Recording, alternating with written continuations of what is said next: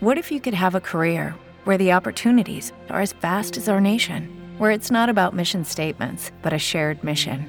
At U.S. Customs and Border Protection, we go beyond to protect more than borders from ship to shore, air to ground, cities to local communities. CBP agents and officers are keeping people safe. Join U.S. Customs and Border Protection and go beyond for something far greater than yourself. Learn more at cbp.gov/careers. I podcast di Grande Cucina, il magazine dedicato ai professionisti della ristorazione. È Brand Revenge. Non chiamatelo più cestino del pane di Lidia Capasso. Ciao a tutti, sono Lidia Capasso e oggi vi parlo di pane. Pane nella ristorazione. C'era una volta il cestino del pane, sì, forse possiamo dire c'era una volta, quello che arrivava in tavola pieno di piccoli bocconcini lievitati, assortiti, spesso e volentieri possiamo dirlo anche sorgelati, messi lì senza un vero criterio.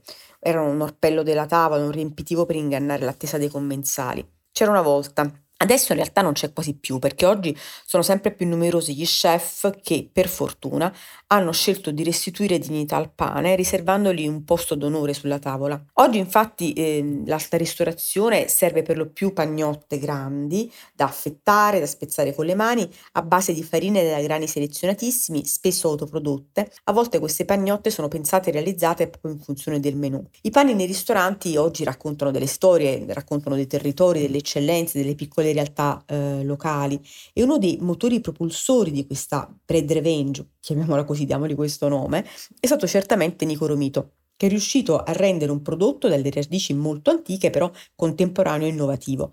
Grazie anche a lui, non solo a lui, ma grazie anche a lui, mh, si è aperta quindi una, una sorta di gara virtuosa tra chef e lievitisti alla ricerca del pane perfetto e in linea con quanto proposto nei menù. E così oggi c'è chi arriva a coltivare il grano in proprio, chi impasta a mano ogni giorno, eh, chi si affida a un maestro per creare il pane perfetto, chi lo ha reso una portata, chi ha deciso di optare per il bread pairing. Insomma, il pane al ristorante ha finalmente il ruolo primario che gli spetta. Oggi vi raccontiamo quattro esperienze e quattro modi di interpretare un alimento che è sinonimo, diciamolo, di cultura.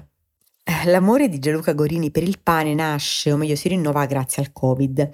Eh, come tutti in periodo di pandemia ha avuto molto tempo a disposizione, quindi ha potuto sperimentare, provare, affinare tecniche e conoscenze eh, chiariamo, nel ristorante di Gianluca Dagorini ehm, si è sempre fatto il pane sin dalla sua apertura, probabilmente non con la stessa dedizione, con la stessa attenzione e con gli stessi macchinari.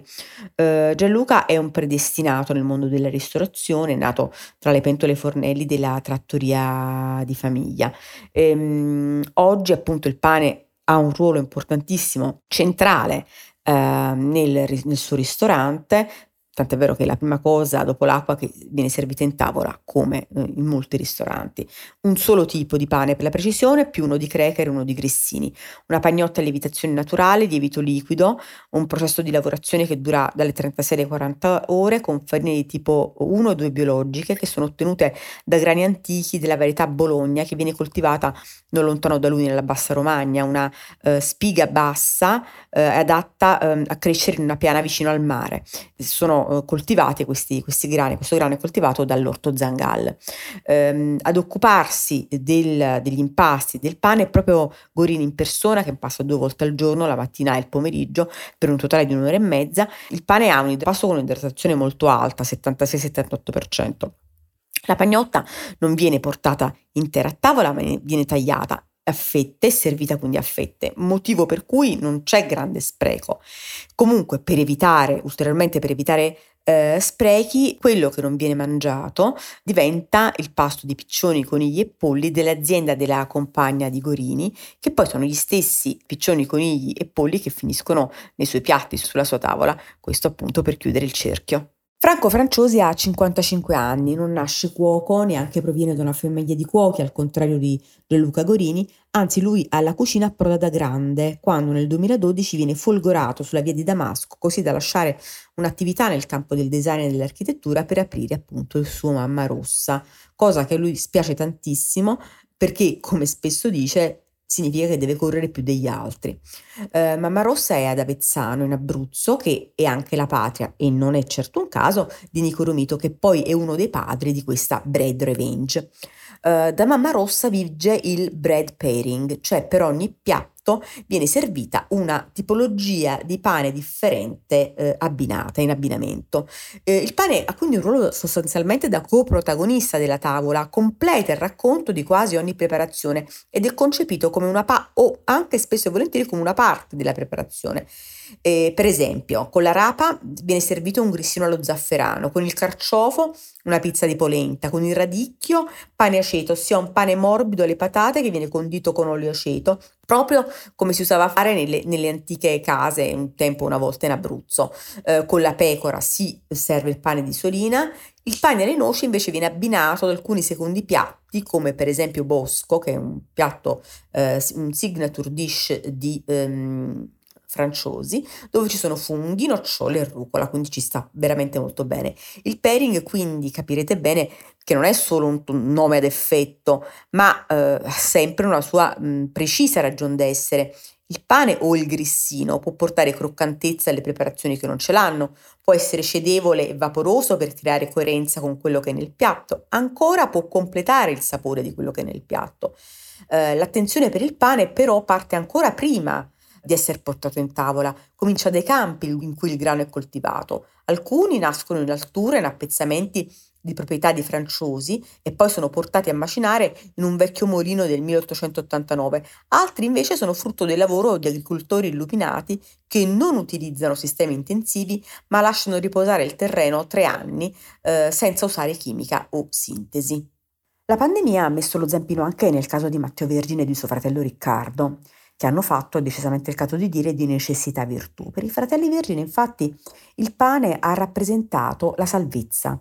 Erano in procinto di aprire il loro ristorante Grow a febbraio del 2020 quando il Covid ha interrotto il loro sogno e il loro progetto. E così per non soccombere eh, Matteo a maggio si è rimboccato le maniche e si è messo a fare il pane. Anche perché ad Albiate poco più di 6.000 anime in Brianza, un panificio vero e proprio non esisteva. E con l'entusiasmo dei loro 50 anni in due, loro, al secondo lockdown, deviano le rotte e trasformano quello che era il progetto iniziale in una panetteria con ristorante. I pani sono molto ben accolti in paese, tanto che questo gli dà la forza e, e la possibilità di sopravvivere.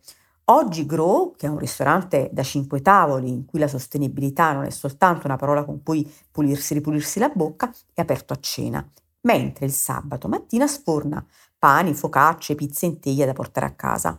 E nel menù della sera il pane è diventato proprio una portata, come ha insegnato Nico Romito, e, e dà loro quindi la possibilità di raccontare, di spiegare al cliente tutto il percorso e tutta la storia dei due fratelli. Per il ristorante loro sfornano un solo tipo di pane casericcio con un 60% di farina di tipo 2 e un 40% di farina integrale. Per il panificio invece offrono una serie di pani speciali che ruotano. E poi c'è chi ha saputo scegliere con cura a chi affidarsi per realizzare quello che aveva in mente. E questo è il caso di Matteo Metuglio del Rispiccolo di Trieste che si è rivolto ad Antonio Follador, che è un esperto lievitista di Udine, per creare un pane su misura esclusivamente per il ristorante, dove arriva abbattuto per poi essere rigenerato. È un progetto a quattro mani, anzi a sei mani, perché accanto a Matteo Metuglio al Risbar c'è anche lo chef eh, Davide Depra. Eh, dicevamo un progetto a mani dichiarato e ben comunicato. Eh, pensate che l'Erris è in pieno centro a Trieste, in un locale storico, con un'unica cucina che serve le colazioni delle stanze, il room service, la banchettistica e il ristorante che ha due stelle Michelin. Ci sono chiaramente problemi di spazio, non c'è posto per i forni, per le camere da lievitazione. Quindi Davide De Prai e Metullio si sono rivolti a Follador. Certo avrebbero potuto realizzare da soli dei pani ricchi di lievito di birra, veloci da realizzare, soltanto per poter dire che erano stati fatti eh, da loro al ristorante, oppure ancora potevano non dichiarare la collaborazione con Follador, ma per il duo Metullio eh, De Pra il pane è troppo importante, hanno troppo rispetto per ricorrere a dei sotterfugi. E, l'importanza che riveste il pane per loro risulta molto chiara anche durante il servizio. Eh, la pagnotta viene infatti posta su un'alzata bianca e oro che è fatta realizzare appositamente da un artigiano di Pordenone e quindi a chi siede all'RS piccolo in questo periodo viene servita una pagnotta e tre cereali, ma ad ogni cambio stagione cambiano anche le farine e i formati, sempre comunque pensati e realizzati da questa felice joint venture Metullio de Pra Follador.